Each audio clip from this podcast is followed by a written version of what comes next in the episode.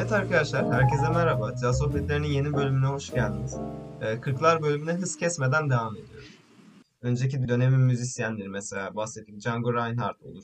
Hani müzik konusunda hiçbir bilgisi olmazken, daha okuma yazmasının bile hani ne kadar olduğu tartışılıyor şu dönemde.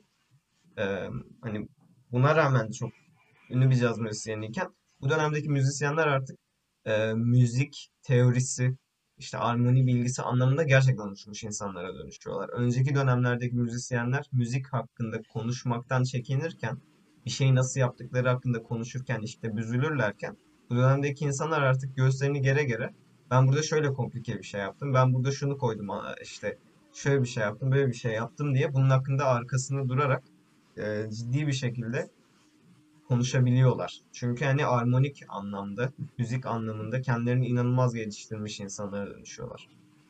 Aynen öyle. Ayrıca özellikle aranje kısmına karşı oldukları için de mesela bunların hiçbiri kağıda dökülmüyor. Yani ben bir kitap önereceğim şu an. Miles Davis'in biyografisini okudum. Önceden okumuştum ama şimdi bu podcast için tabii tekrar bir sayfalarını karıştırdım. Ve mesela kitap tam olarak şöyle bir cümleyle başlıyor. Dinle, hayatımda duyduğum en büyük haz 1944'te St. Louis, Missouri'de Diz ve Bird'ü beraber çalarken dinlediğim andı. 18 yaşındaydım. Lincoln Lisesi'nden yeni mezun olmuştum. Miles Davis'in hayatı 18 yaşına kadar müziğe olan ilgisi tamamen böyle işte bandolarda, klasik eserlerin aranjelerini falan çalarak devam ediyordu.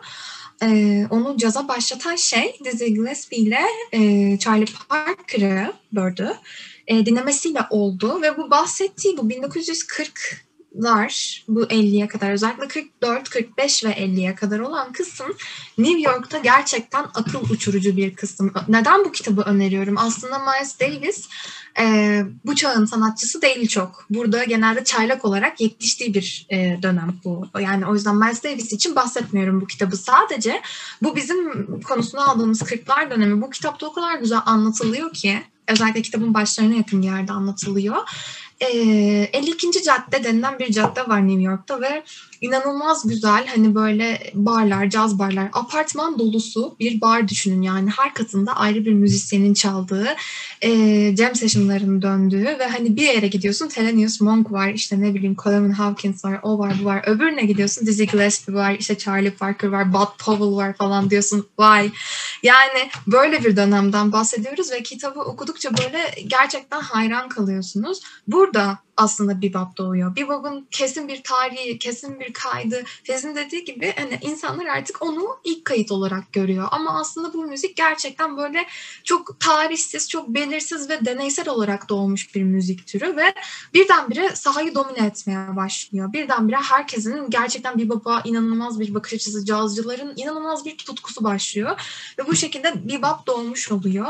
Ve aslında bu dönemde bizim hepimizin şimdi caz öğrenirken ne standart çalmaya çalışıyoruz. Bildiğimiz birçok standart aslında bu dönemde yazılmış. Mesela Parker'ın Antropolojisi, Billie Spawns, Yardbird Suite, Donna Lee ya da Dizzy Gillespie'nin A Night in Tunisia'sı, Grooving High'ı, hatta bunların hepsi ki bunlar aslında bayağı bebop diyebileceğiniz şarkılar ve burada yazılmışlar. Bunun dışında tabii ki mesela bu dönemde yazılan başka parçalar da var. Çok büyük klasikler yerine geçmiş. Örneğin Autumn Leaves bile 45'te yazılmış.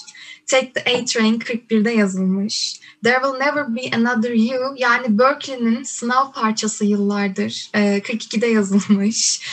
I Fall In Love Too Easily, My Foolish Heart, hep Chet Baker'dan bildiğimiz klasikler 44'te, 49'da, hep bu erada yazılmış aslında. Stella by Starlight 46, On Green Dolphin Street 47, Nature Boy 47. Yani gerçekten buradan inanılmaz big band klasikleri de doğmuş, inanılmaz bebop klasikleri de doğmuş. Çok çeşnili bir 10 yıl.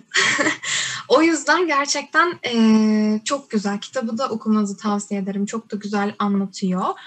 Ayrıca Donna Lee hakkında bir şey söylemek istiyorum. Her gitaristin en sevdiği bebop parçası falan galiba. Evet arkadaşlar, Donna Lee Charlie Parker'ın diye bilinir. Aslında değil. Miles Davis'in ilk bestesi kendisi. Kitaptan da birkaç alıntı yapmak istiyorum bu konuyla alakalı, bu dönemle alakalı. Şöyle bir durum var. Mesela Miles Davis anlatıyor. İşte çırak gibi çalıştığı için yanlarında işte kendi ilk bestemi yaptım. Charlie Parker'ın All Stars albümüne koydular. Çok işte şeydi falan. Ama plak şirketi karıştırdı. Sonra Charlie Parker'ın diye yazdığı şarkıyı aslında Donna Lee benim bestem falan diye bir claim'i var kitapta. Çok da güzel şeyler var. Onun dışında mesela 52. caddeyle alakalı burada bir betimleme var. Bunu okumak istiyorum. New York'a döndüğümde 52. cadde açılmıştı. 1945-49 yılları arasında 52. cadde olayını yaşamak, müziğin geleceğini anlatan bir kitap okumaktan farksızdı. Bu kulüpte, bir kulüpte Coleman Hawkins ile Hank Jones, başka bir kulüpte Art Tatum, Tiny Grimes, Red Allen, Dizzy, Bird, Bud Powell, Monk aynı gecede, aynı caddede. Gittiğin her yerde bu müthiş müziği dinleyebilirdin. İnanılmazdı. Sarah Vaughan, Bud Johnson için bir şeyler yazıyordum. Herkes oradaydı 52. caddede. Bu tür insanları aynı gecede dinlemeye olanak yok artık diye bir paragrafla da başlıyor. Yani gerçekten bence bu 10 yıl büyülü bir 10 yılmış. Bebop'un doğuşu gerçekten çok zevkli bir 10 yılmış. Keşke orada olsaydım diyor insan okudukça. Böyle yani genel anlamda. Ben Gizem'in şeyine bağlayabilirim. Uzun sololar demişti ya Bebop'ta. Bir yerde okudum. Soloların özellikle belli bir yerde uzamasının sebebi 1948'de bu Columbia plak şirketi Long Recording diye, yani iki tarafı da 22 dakika yaklaşık çalabilen plak çıkarıyor. Durum böyle olunca da plağı doldurmak gerekiyor. Ama ne kadar çok parça olursa o kadar çok telif hakkı da ödemeleri gerekiyor plak şirketlerinin. Onlar da solo atan insanları daha uzun solo atmaya yüreklendiriyorlar. Hani daha uzun solo atın, böyle yapın çok diyorlar. Çok güzel. Bu da böyle bir fun fact. Atayım mı ortaya? Sen buradan... Ya bu direkt zaten olayın özü yani. O evet, uzun doğaçlama muhabbetleri, bebop için her şey yani. Direkt olayın özü. Ben birkaç şey söylemek istiyorum Charlie Parker'la alakalı. Öncelikle neden Bird deniyor bu adama? Bunu merak ediyordum. Baktığımda gördüm. Yani bunun iki sebebi var gibi görünüyor. Hangisi doğru bilmiyorum ama biri diyorlar ki ya bir kuş kadar özgürdü diyorlar ama bu benim açıkçası çok tatmin etmeyen bir açıklama. İkincisi daha inandırıcı gelen bir açıklama açıkçası. Grubuyla turlarken yanlışlıkla bir tavuğa çarptığı söyleniyor ve bu işte çarptıktan sonra sürekli bird diyorlarmış. Bir de, tamam. Bir de şöyle bir şey eklemek istiyorum. Lester Young ünlü bir bebop saksafoncusu. Zamanında Charlie Parker'ın orkestrasındayken kendisinin de çalmak istediği zaman müziğin caz müziği değil de Çin müziği olması iddiasıyla ayrılmaya zorlandığı gibi bir iddia var. Anladığım kadarıyla bebop yapan müzisyenler, bebop çalan müzisyenler çaldıkları müzik hakkında çok savunucu ve katılarmış. Bu sebepten dolayı bu şekilde anlaşmazlıklar yaşandığına dair şeyler de okudum.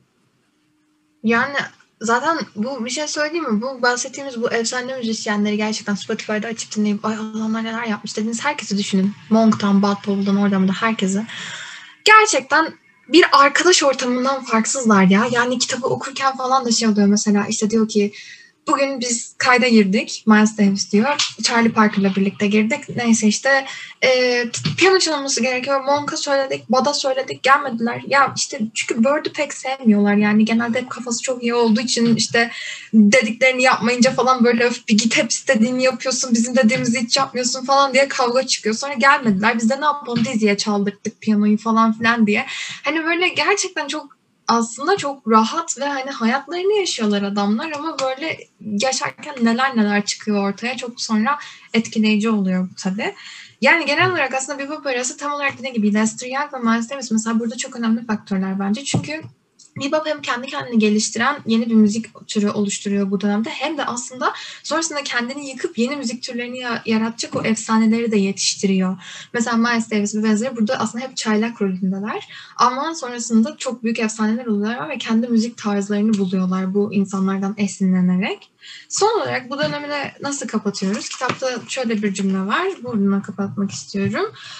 1948-49 yıllarına doğru 52. caddede düşüş başlamıştı. İnsanlar müzik dinlemek için kulüplere gelmeye devam ediyorlardı fakat her yer polis kaynıyordu. polis kulüp sahiplerine baskı yapıyordu. Çoğu müzisyenini, çoğu kulüp sahibini tutuklamış hatta.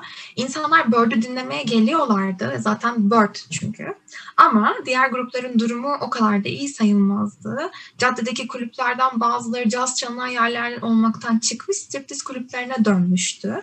Geçmişte müşterinin büyük bir kesimini iyi vakit geçirmeye gelen askerler oluştururdu. Fakat savaş bitmişti ve insanlar eskisi kadar mülayim değillerdi. Daha katıydılar.